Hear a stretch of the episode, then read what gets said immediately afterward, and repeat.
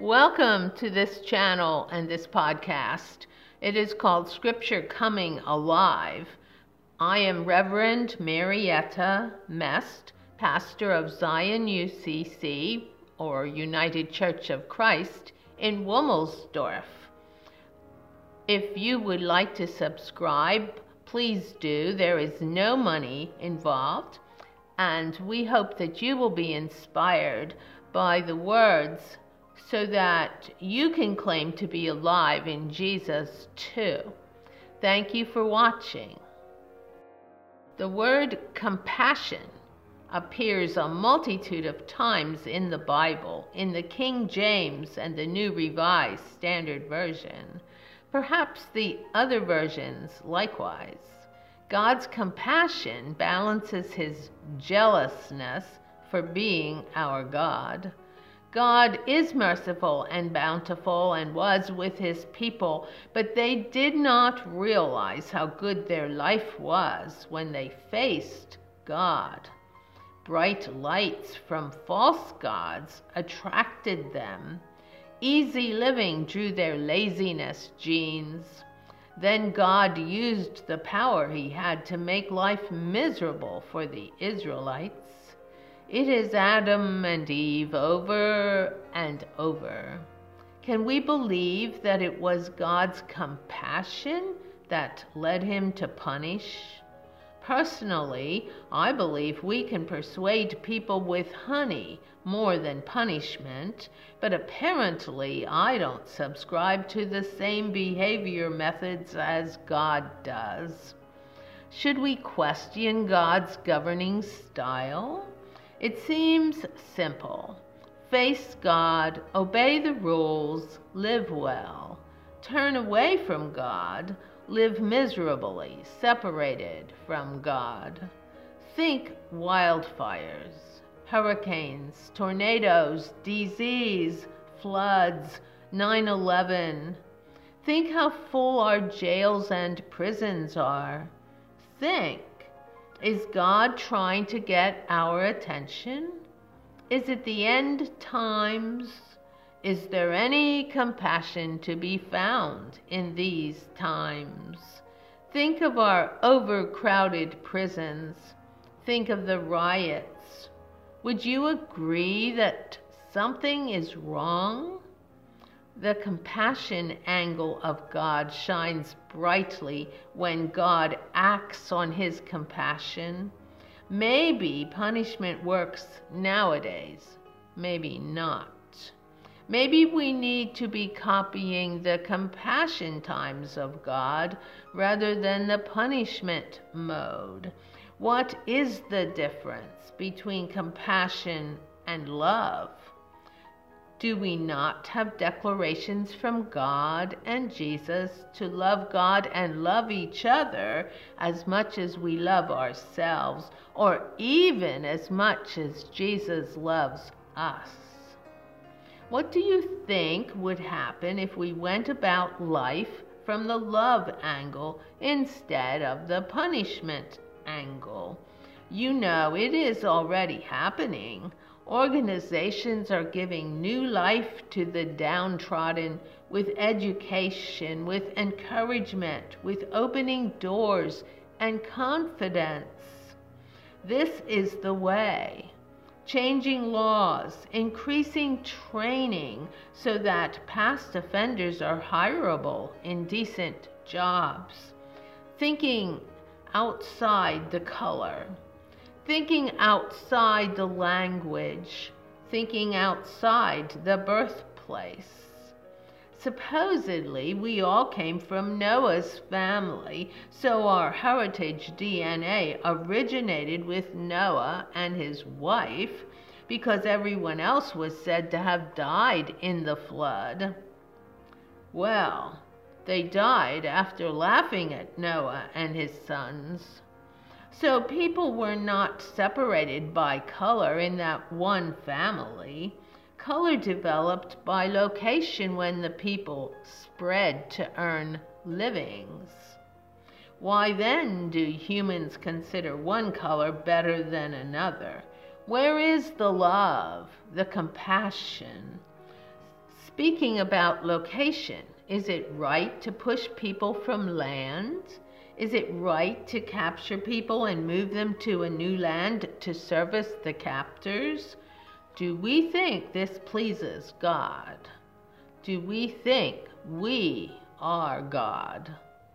In our United Church of Christ across the United States, we are celebrating and examining ourselves about the three loves love of creation, love of people, especially love of children, respect, regard, and love for these three elements in our lives can be the honey, the drawing magnet that brings each blade of grass, each river, each child, each wayward adult to the full potential that God planned. Who are the wayward adults? Not us, for sure. But then again, even though we did not actually do all the dirty work to Native Americans, what are we doing now to right the wrong? Even though we think we are not prejudiced by the color of a person's skin or by their language or even their accent, what are we doing about the unfairness? Once in my life, I was shamed by another person for my being a Mennonite. That was once. I felt trapped. I did not have a defense ready as Peter says we should in 1 Peter chapter 3 verse 15. I panicked for that one moment. Luckily something else happened to take the focus from me.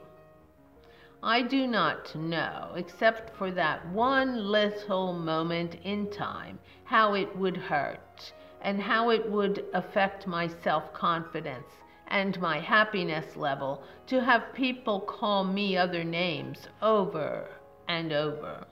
I do not know how it feels to be pushed off sacred land where God speaks through the grass and the water and the sun and the night. God is not creation, but He designed and made the earth and everything that grows and blows and ripples along. To have the sacredness of the native language denigrated is like the Babylonians desecrating the temple.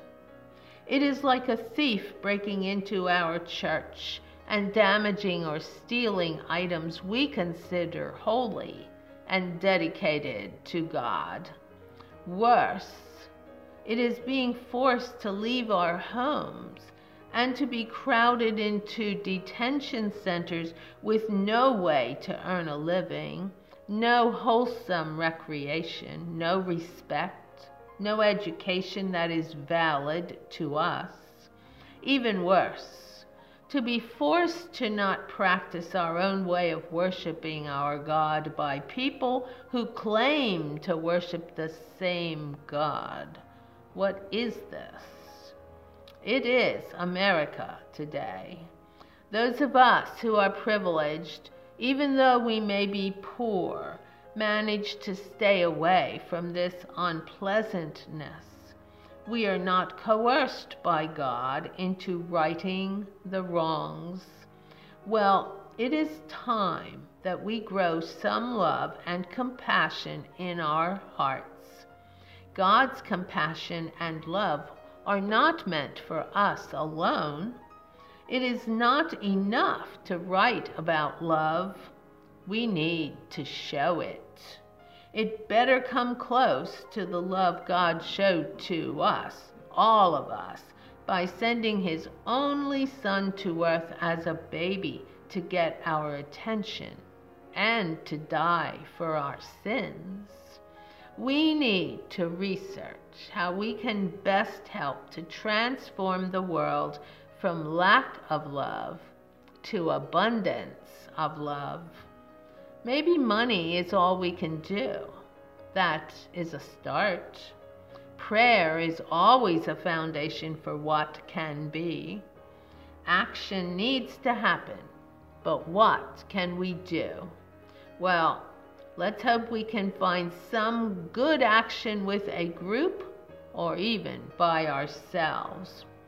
Telephone calls, writing letters, seeing firsthand, reading Kaitlin B. Curtice's book, Native Identity, Belonging, and Rediscovering God, or the book Waking Up White and Finding Myself in the Story of Race by Debby Irving. I am not thinking of clothing collections or food pantry. I am thinking of land reclamation, education, training, and true justice and agape love. Can this happen? Or is it wishful thinking? Is it too late? We need to remember the love that has been born into us.